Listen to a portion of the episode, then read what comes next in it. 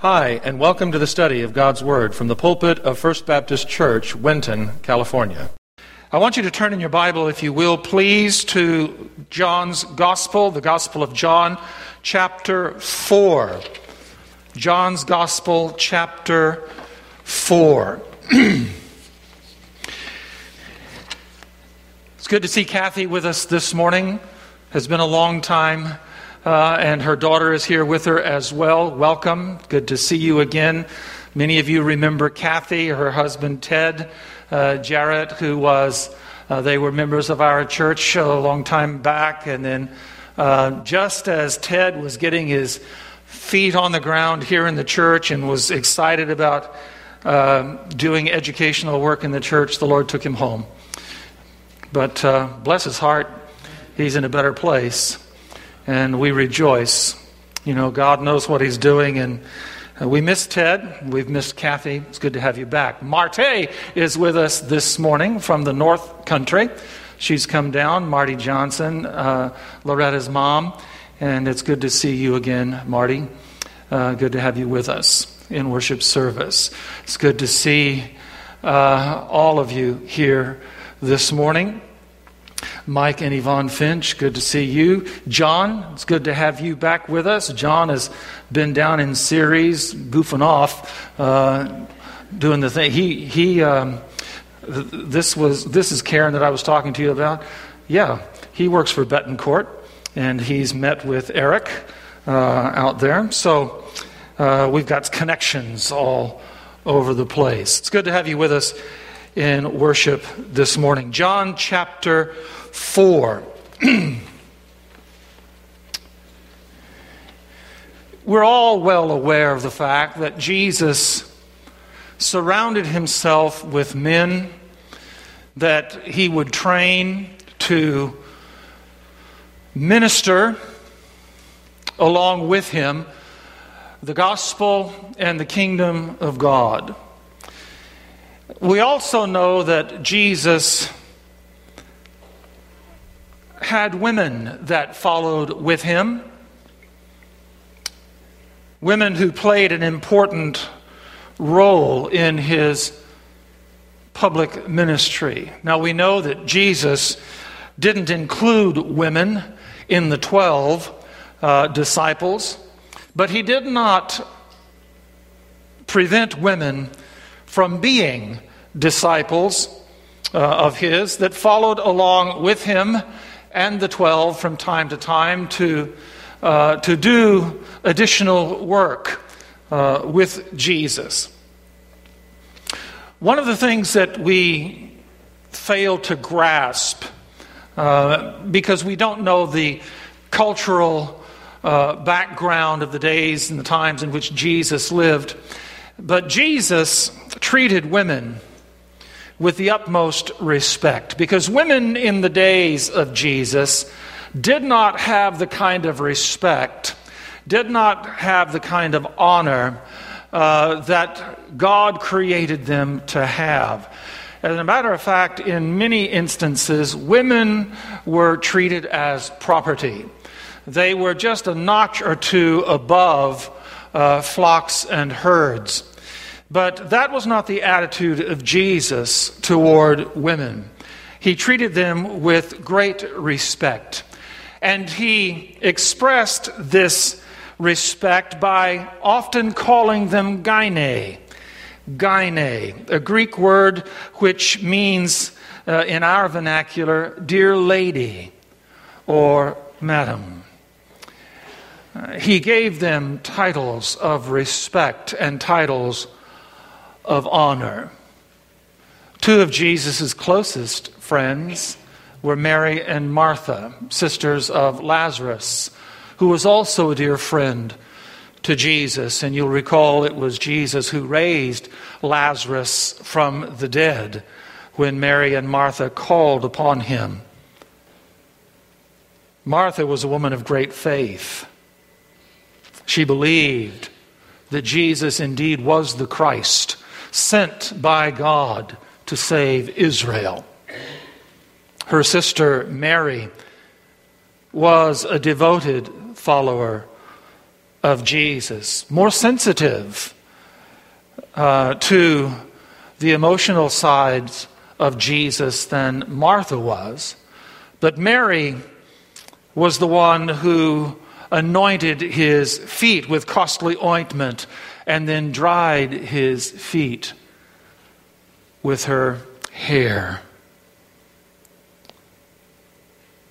Mary Magdalene was another woman that became a devoted follower of Jesus. It was from her that Jesus cast out seven demons. And from that moment on, she loved Jesus with all of her heart and with all of her life. She was there at the cross when Jesus was crucified. She was the first one to the tomb three days after the crucifixion. And she was the first person that the resurrected Jesus revealed himself to and told her to go and tell the others that he indeed is risen from the dead. There was an unnamed woman who anointed the feet of Jesus with her tears and with expensive perfume when Jesus was asked to dinner at the home of Simon the Pharisee. Her sacrifice was an expression of her deepest and sincerest gratitude to Jesus for forgiving her of her sins. In John chapter 4, we have the account of another woman who was important to the ministry of Jesus. Her name is not given to us in the Bible, but tradition calls her Photina. Photina. We know her as the Samaritan woman at Jacob's well. From her encounter with Jesus, I want us to learn five lessons, five lessons regarding personal evangelism. Evangelism the way Jesus did it. And from his encounter with her, we can understand a lot about personal evangelism in our own lives. I want us to look at John chapter 4. I'll not have you stand because I'm going to read a fairly lengthy passage, but follow along as I read from John chapter 4.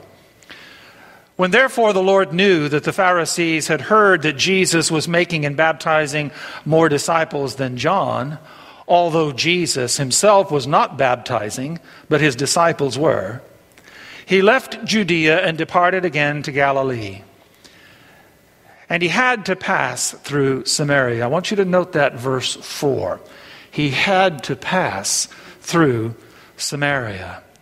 So he came to a city of Samaria called Sychar, near the parcel of ground that Jacob gave to his son Joseph. And Jacob's well was there. Jesus, therefore, being wearied from his journey, was sitting thus by the well. And it was about the sixth hour, which would be noon. There came a woman of Samaria to draw water.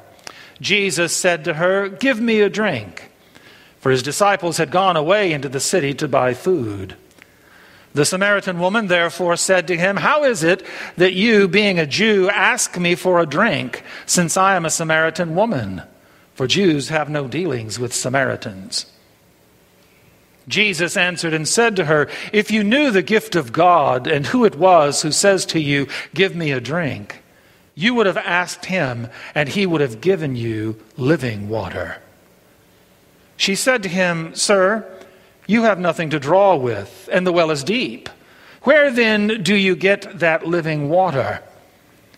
You are not greater than our father Jacob, are you, who gave us the well and drank of it himself, and his sons, and his cattle? Jesus answered and said to her, Everyone who drinks of this water shall thirst again. But whoever drinks of the water that I shall give him shall never thirst. But the water that I shall give him shall become in him a well of water springing up to eternal life. The woman said to him, Sir, give me this water, so I will not be thirsty, nor come all the way here to draw. He said to her, Go, call your husband and come here. The woman answered and said, I have no husband. Jesus said to her, You've well said, I have no husband. For you've had five husbands, and the one whom you now have is not your husband. This you have said truly. The woman said to him, Sir, I perceive that you are a prophet. Our fathers worshipped in this mountain, and you people say that in Jerusalem is the place where men ought to worship. Jesus said to her, Woman, believe me, an hour is coming when neither in this mountain nor in Jerusalem shall you worship the Father. You worship that which you do not know. We worship that which we know, for salvation is from the Jews. But an hour is coming, and now is, when the true worshippers shall worship the Father in spirit and in truth. For such people the Father seeks to be his worshippers. God is spirit, and those who worship him must worship in spirit and in truth. The woman said to him, I know that Messiah is coming, he who is called Christ. When that one comes, he will declare all things to us. Jesus said to her, I who speak to you am he. And at this point, his disciples came, and they marveled that he had been speaking with a woman. Yet no one said, What do you seek? or Why do you speak with her? So the woman left her water pot and went into the city and said to the men, Come, see a man who told me all the things that I have done. This is not the Christ, is it? They went out of the city and were coming to him. In the meantime, the disciples were requesting him, saying, Rabbi, eat. But he said to them, I have food to eat that you do not know about. The disciples therefore were saying to one another, No one brought him anything to eat, did he? Jesus said to them, My food is to do the will of him who sent me, and to accomplish his work. Do you not say there are yet four months, and then comes the harvest? Behold, I say to you, lift up your eyes and look on the fields, that they are white for harvest. Already, he who reaps is receiving wages and is gathering fruit for eternal life, that he who sows and he who reaps may rejoice together. For in this case, the saying is true one sows and another reaps. I sent you to reap that for which you have not labored.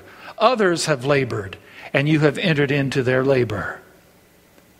And from that city, many of the Samaritans believed in him because of the word of the woman who testified. He told me all things that I have done. So, when the Samaritans came to him, they were asking him to stay with them, and he stayed there two days. And many more believed because of his word. And they were saying to the woman, It is no longer because of what you've said that we believe, for we have heard for ourselves and know that this one is indeed the Savior of the world. And after two days, he went forth from there into Galilee. This is the Word of God. May He add His blessing to the reading of the Word. Five important lessons from this text. Now, there are many other lessons that we could draw from this text, but we don't have all day. I do want to point out to you those points that are necessary for us in the development of our own personal evangelism that Jesus Christ has called each of us to conduct. The first lesson is this the importance of divine appointments the importance of divine appointments. Look again at verses 1 through 4. When therefore the Lord knew that the Pharisees had heard that Jesus was making and baptizing more disciples than John, although Jesus himself was not baptizing, but his disciples were, he left Judea, departed again unto Galilee, and he had to pass through Samaria. Why did he have to pass through Samaria? Was it because it was the quickest route from Judea to Galilee? Well, yes, it was. But was that the reason why Jesus had to pass through Samaria? Was it because Jesus knew that the Pharisees wouldn't follow him and harass him in Samaritan territory? That was forbidden territory for the upstanding Jewish elite. That was pagan territory. They would be defiled if they had walked through Samaria. So, was it that Jesus went into Samaria so that uh, he could get some relief from the Pharisees? I don't think so. Was it because Jesus needed to get some peace and quiet from the crowds, from everyone else that were, were clamoring uh, for Jesus to heal uh, themselves or heal their loved ones or their friends? I don't think so. Jesus needed to go through Samaria because a woman was there that needed to meet him a woman was there that needed to meet him. Now, she didn't know this, but Jesus knew this. From her encounter with Jesus, her life would be forever changed.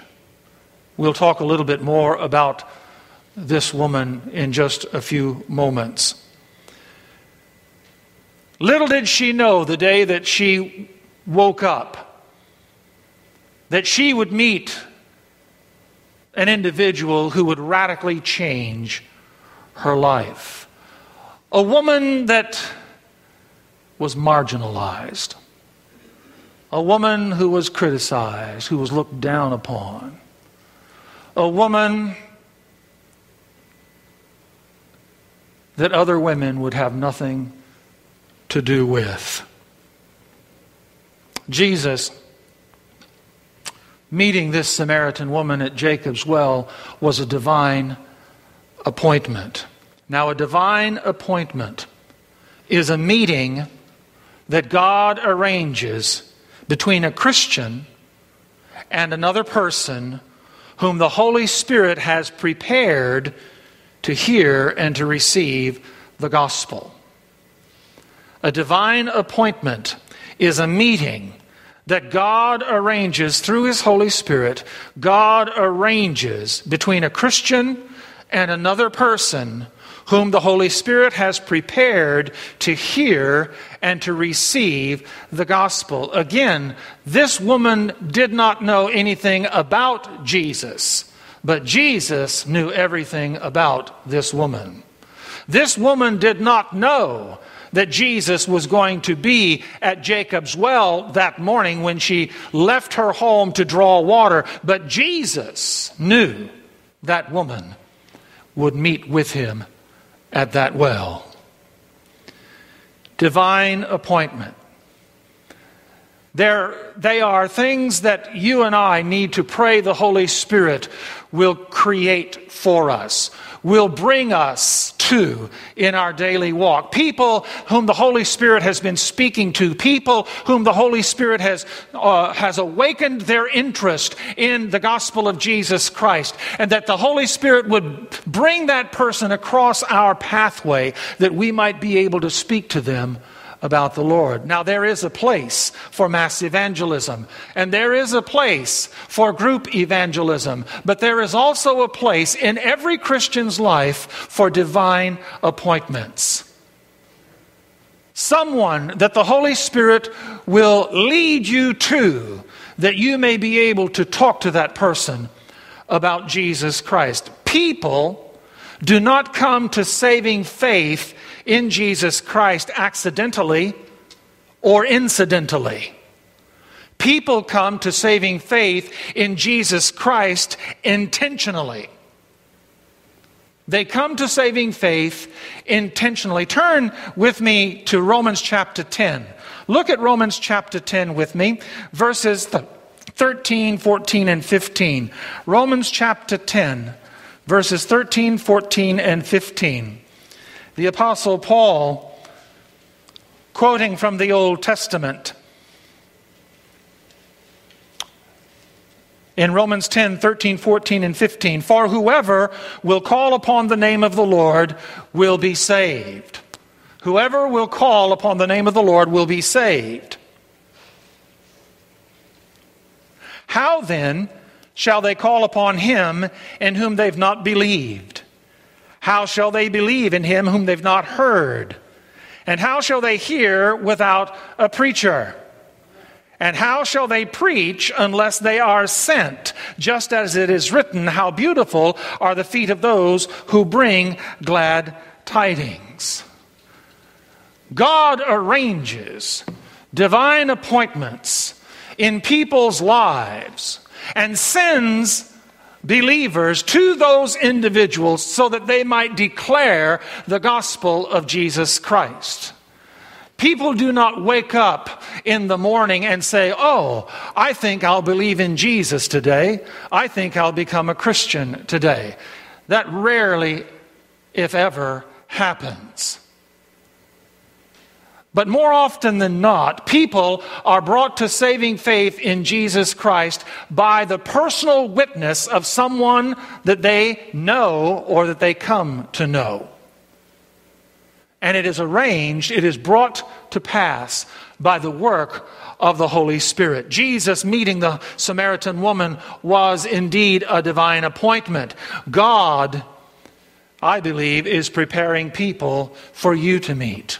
God is preparing people for you to go and to share the gospel of Jesus Christ with. And again, I would urge you to pray that the Holy Spirit of God will lead you to those divine appointments. Lesson two the gospel of Jesus Christ is meant for everyone. The gospel of Jesus Christ is meant for everyone. Look at verse 9. Jesus, meeting this woman, asked for a drink of water. And notice her response. I guess I need to get back to John chapter 4. Notice her response. The Samaritan woman said to him, How is it that you, being a Jew, ask me for a drink, since I am a Samaritan woman? For Jews have no dealings with Samaritans.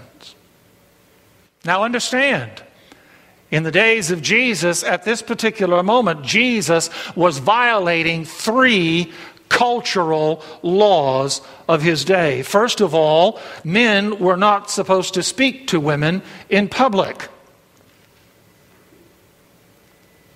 Second, Jews were to have nothing to do with Samaritans. And third, upstanding Jews did not associate with sinners. This was a woman, and she acknowledged, Why are you speaking to me? Because she understood the cultural mores of the day that Jewish men were not supposed to speak to women in public. Jewish men were not supposed to have anything to do with Samaritans. Men, Jewish men, were not to have any dealings with known sinners. We live in a day, do we not, where social norms and political correctness has paralleled, for the most part, has paralleled the laws of the Pharisees in the days of Jesus. We tend to judge other people based on stereotypes, based on customs, based upon certain prejudices. Do we not? Yes, we do. But Jesus treated people as individuals. He truly treated people for who they were as someone God had created and given life to. And he ministered to them with love and with compassion. He was unlike the high elders of his day that looked down upon people that were not as religious as they were religious, who were not as pure as they were pure, who were not as disciplined in the law of God as they were disciplined in the law of God. Jesus was not like that. He was not bound by cultural norms or by religious or political restraints. He ministered to those whom the Father had him minister to. Jesus said in Luke 19 and verse 10, The Son of Man has come to seek and to save that which was lost, not to be politically correct or culturally or religiously sacrosanct. Jesus didn't put on airs.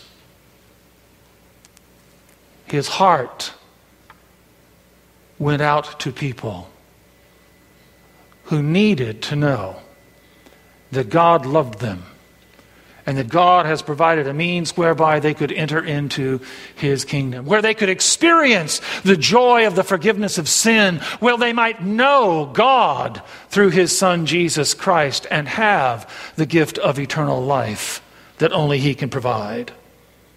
As far as the Jews were concerned, the Samaritans were on their way down the road to hell. And there was nothing that they could do, nor was there anything they wanted to do to change that. And I know people who have that same attitude today about other folks. And I've heard people say, none of you, of course, but I've heard people say, let the individual go. Don't try to intervene. Don't try to change that person's mind. Don't try to change that person's life. Just let that person go. Let him get his comeuppance in due time. The Samaritans were sinners of the worst sort in the minds of the Jews. They were beneath even mentioning in much of their conversations. You see, they were, they were half breeds. They had intermarried back when uh, the northern ten tribes of Israel were conquered by the Assyrians. Some of them stayed behind and they intermarried with the Assyrians that were left there by their king to repopulate the area. That was something that they were commanded in Scripture not to do. Mosaic law said that they were not to intermarry with pagan people. But the Samaritans were the product of the intermarriage of the Jews with the Assyrians and with other nationalities of the region. They were beneath the Jews because their religion was a hybrid religion. They had the Mosaic law, but they only honored those parts of Mosaic law that they agreed with, and the rest of it they ignored. And they also adopted the doctrines of some of the pagan religions of the peoples that lived around them. They were beneath the dignity or the mention of the Jews because they knew the Jews hated them. And they hated the Jews in return. But Jesus had to go to Samaria because the Father had arranged a divine appointment, bringing me to lesson number three. No one is beyond God's love to save. And I, I really wish that we would grasp that. We say that. But I don't know that many of us really believe that. There is no person beyond God's love to save. Even politicians, you say? Even politicians. No one is beyond God's love to save. Jesus said to the woman in verse 10 If you knew the gift of God, She's a Samaritan now. If you knew the gift of God and who it is who says to you, Give me a drink, you would have asked him and he would have given it to you. No one is beyond God's love to save. This woman was marginalized by her own people. In the eyes of the Jews, she was the worst of the worst. She was a Samaritan, she was a woman, and she was an adulteress. I would imagine in the minds of most Jews in her day, she would have been beneath the level of the dogs.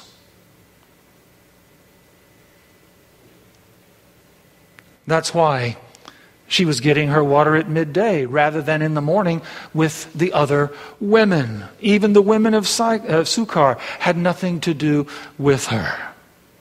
She was despised by her own people. Now, something that we do not need to do, dear friends, but something that we find ourselves doing from time to time. We want to psychoanalyze people, do we not? We want to say, well, this woman is in the situation that she's in because she doesn't know how to keep a man. Been married five times, and person she's living with, the man she's living with, is not her own husband. What's wrong with this woman that she cannot keep a man? Why can't this woman be an honorable person, an upstanding person among her peers? What's wrong with her that, that others would despise her? Uh, is it because she despises herself? What's wrong with her that she wouldn't marry the man that she is living with? Is it because she's flunked out five different times and doesn't want to risk it again? Where's her moral standing? Where is her, you know, where are her values? What is wrong with this woman that she would be the kind of woman that she is? Who's to blame for messing up her life? You know, that's what we want to do with people, don't we? We want to, we want to, and sometimes we will do it before we even speak to them, before we even meet them. We'll size them up by their posture, by the way that they walk, by the way they hold their head, by the way they look in their eyes. We want to judge people before we even meet them. We don't need to psychoanalyze people. And we don't need to psychoanalyze this woman. All we need to know is what Jesus knew about her that she was spiritually dead in trespasses and sins. That was all that was necessary to know. And that is all that is necessary for you and I to know about the vast majority of people that live around us. They may want to tell us certain things about them, they may want to excuse certain failures in their lives. They may want to try to explain away why they are the way they are, but that is not necessary for us to know. What is necessary for us to know is that each and every individual we meet needs to meet Jesus. They need to meet Jesus. By virtue of the fact that lives are messed up, tells us that they need to meet Jesus. In Romans chapter 3, look at verses 10 through 18. Romans chapter 3.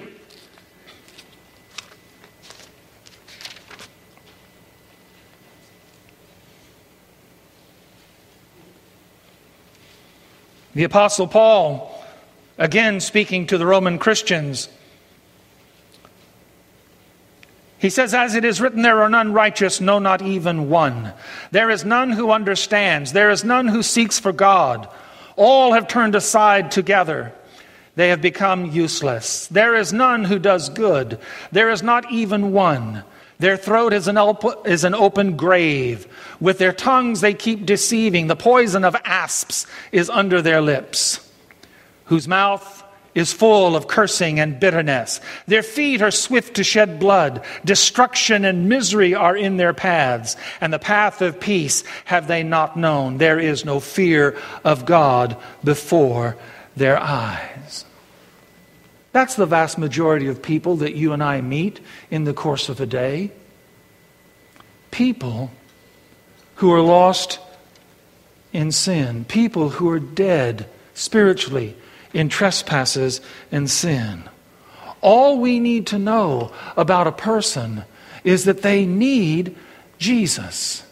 All we need to know about a person is to know what Jesus knew about God, and that is that he loved them enough to send his son to die on the cross to save them. John 3:16 all of us know that passage of scripture, but look at it again for God so loved the world that he gave his only begotten Son, that whoever believes in him should not perish but have eternal life. For God did not send his Son into the world to judge the world, but that the world should be saved through him. And dear friends, I would submit to you if that was his mission, that's our mission. If that was the purpose for which God sent his Son into the world, then that's the reason why he has saved us. Not that we would judge other people for the mistakes that they've made in life, for the way that they look, from the background that they've had, by their skin color, by their language, by their culture, but to know that God loves them and desires to save them from the sin that has ruined their lives. Jesus knew all about this woman. But greater than knowing her sin, he knew God's love to save her.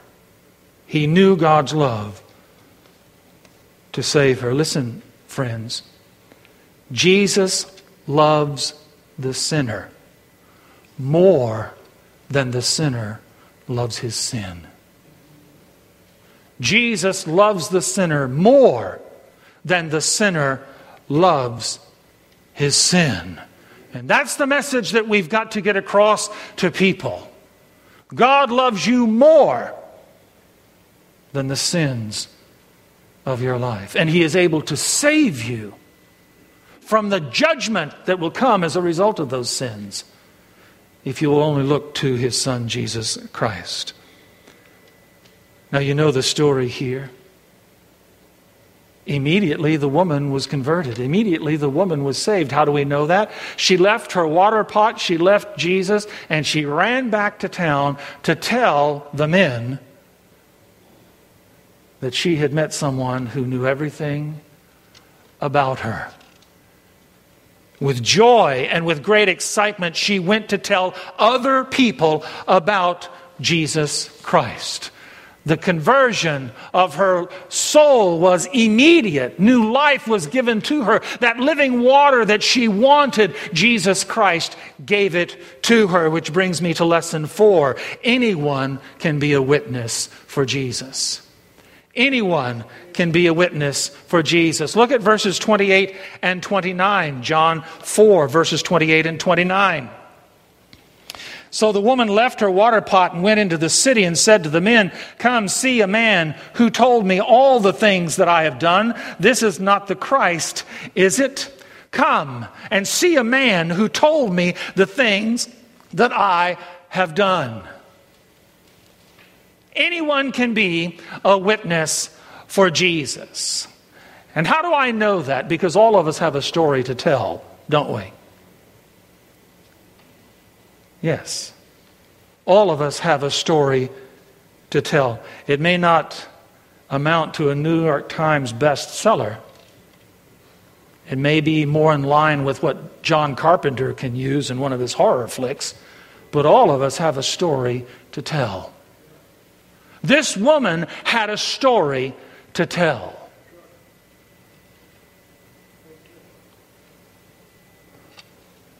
She told the people what the people already knew about her. Nothing new under the sun here. We know all about you, lady. So you're not telling us anything that we don't already know, but that's not the point. The point was not the story that she had to tell about herself. The point was the story that she had to tell about Jesus. And that's always the point, dear friends. I think sometimes we get hung up in how bad our, our past was uh, on the, the, sins of our lives. We, we want to paint a dark uh, uh, story about uh, who we are to, to try to, to glamorize or to even uh, uh, bring a greater glory to the salvation that Jesus gives us. But it's not necessary for us to go into the sordid details of our sinful past. What's important is to get people to Jesus. My story is not that important to you or to anyone else. But what Jesus has done in my life and through my life is important. It's important for people to hear that God, through Jesus Christ, can change lives. Because there are a lot of people in our world today who believe they can never change. There are a lot of people who in our world today are like this woman. Marriage after marriage after marriage after marriage, it just doesn't seem to work. Something is wrong. I can't make it work. What is wrong with me? And there are people who've given up on themselves, like this woman. She goes out day after day to draw water by herself. And I'm sure she's thinking as she's going out to the well by herself, what is wrong with me? Why do I live this life that I live? Why don't I just die and get it over with? This life is not worth living. There are a lot of people who feel that way about themselves. But it's because they've not met Jesus. They've not met the one who gave them life to begin with and the one who can give them new life if they will simply meet with him.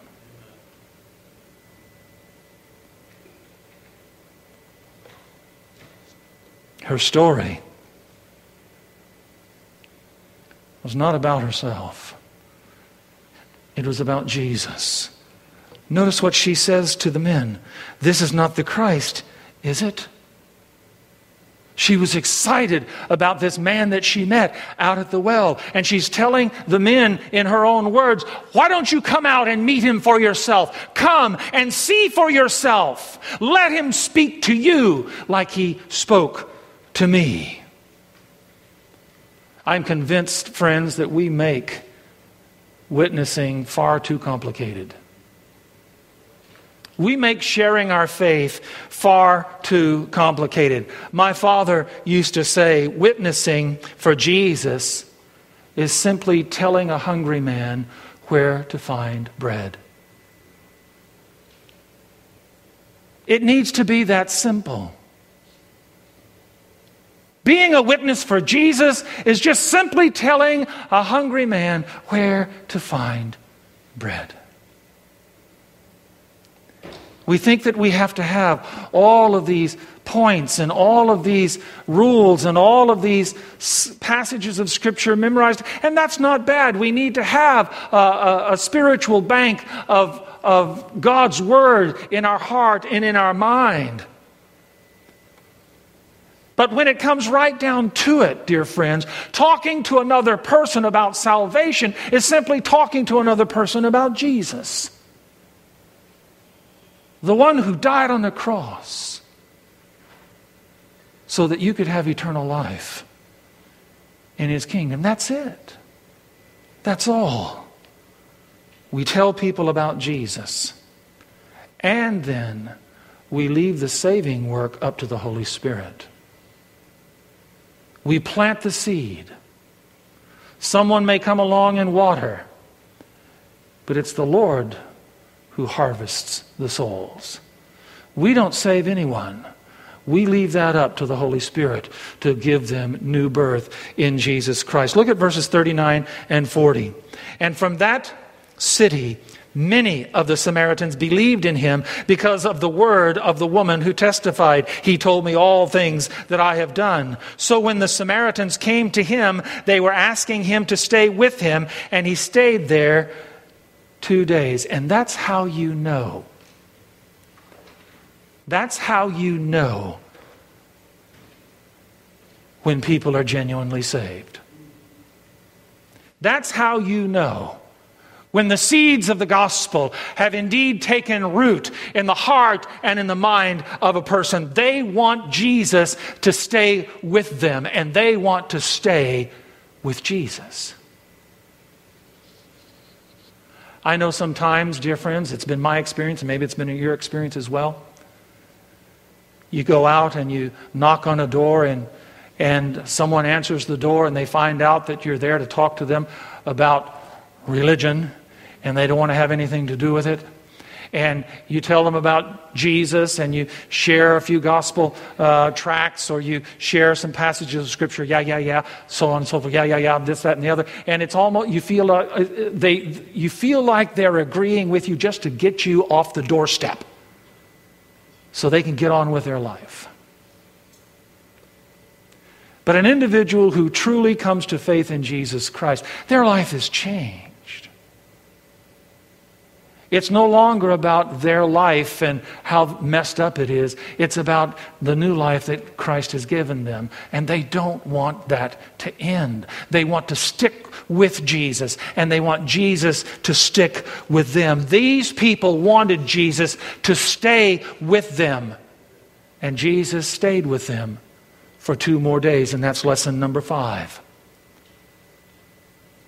Genuine salvation develops a hunger in the heart and in the mind of a person for Jesus. Jesus is not in the dip 'em and drop 'em business like most churches are. Jesus said in Matthew 28, verses 18 to 20, the Great Commission All authority has been given to me in heaven and earth. Go therefore and make disciples of all the nations, teaching them, baptizing them in the name of the Father, Son, and Holy Spirit, teaching them to observe all that I have commanded you. And lo, I'm with you always to the end of the age. That's it. Teaching them to observe all that He has commanded us. When people are truly saved, they want to know more about Jesus. They will beg you to sit and talk with them and to stay with them and to help them come to a greater understanding of their new life in Christ. You won't have to beg those people to come to church. You won't have to beg those people to be a part of a prayer group or a ministry. You won't have to beg those people to become a part of a Bible study group. They will want to be there. They hunger for it. They have a desire to experience all they can experience in the Lord. Beloved, it is my desire, it is truly my desire for this church to come back to that place where personal evangelism is the order for the day. We don't need to wait for a program. We don't need to wait for a new ministry to develop. We don't need to wait for the next thing that comes out of Nashville or out of Atlanta or from wherever uh, we get our materials. We don't need to wait for anything else created or put together by men in order to be an effective witness for Jesus. We have all that we need. His name is the Holy Spirit. And we have what people need to know. His name is Jesus. All we need to do is just be faithful to the Lord and be open and available to the leading of the Holy Spirit to take us to the people that He has prepared to receive the gospel from our lips. This woman she didn't wait to be trained in evangelism explosion. She didn't wait for someone to give her the packet on continuing witness training. She didn't even have a Bible. Nor did she take the time to learn passages of Scripture that she could go back and talk to people. She just went back and told them about Jesus. He's here. Come out and meet him and judge for yourself. Personal evangelism does not have to be complicated. It can be as simple as telling a hungry man where to find bread. And so I want us to pray again that the Holy Spirit will move upon us as a congregation to engage in personal evangelism. There is someone you know that needs to know about Jesus. Pray for that individual. Continue to pray for that individual. And allow the Holy Spirit then to move upon you to speak to that individual when the time is right, in His timing. And then go and be faithful to the Lord in sharing His gospel. Stand with me, if you will, please. David is going to come and lead us in a song. I'm going to change it up after your sermon. And then we'll be dismissed. All right? We know it as a children's song. I started our Bible study this morning with this information. The children's song, Jesus Loves Me. Yeah. Two eternal doctrinal truths that never change start that song. Jesus loves everyone. The Bible tells us so. Yeah. The Word of God.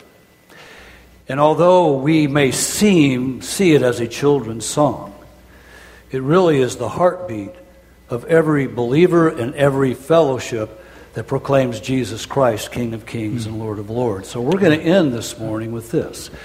Jesus loves me, this I know, for the Bible tells me so.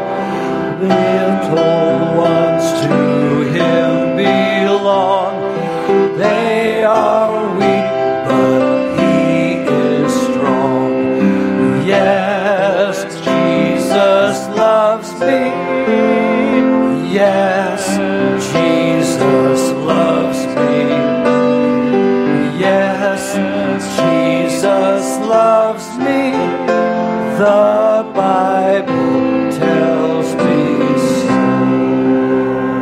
for those of us who think little ones are little ones, the Apostle John called believers little ones. Mm. Right. That's what he called us. We are little ones because we serve a big God. Amen.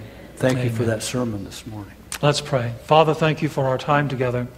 Bless us now as we go out into the fields which are white unto harvest. And may we be mindful, Father, that you are the one sending us out into that harvest. May we be faithful stewards of the wisdom and the knowledge that you have given to us. And may we go out, Father, and tell your story to those who need to hear about your Son, Jesus Christ. To your honor and to your glory, I ask, and all of God's people said, Amen. God bless you and have a great day in the Lord.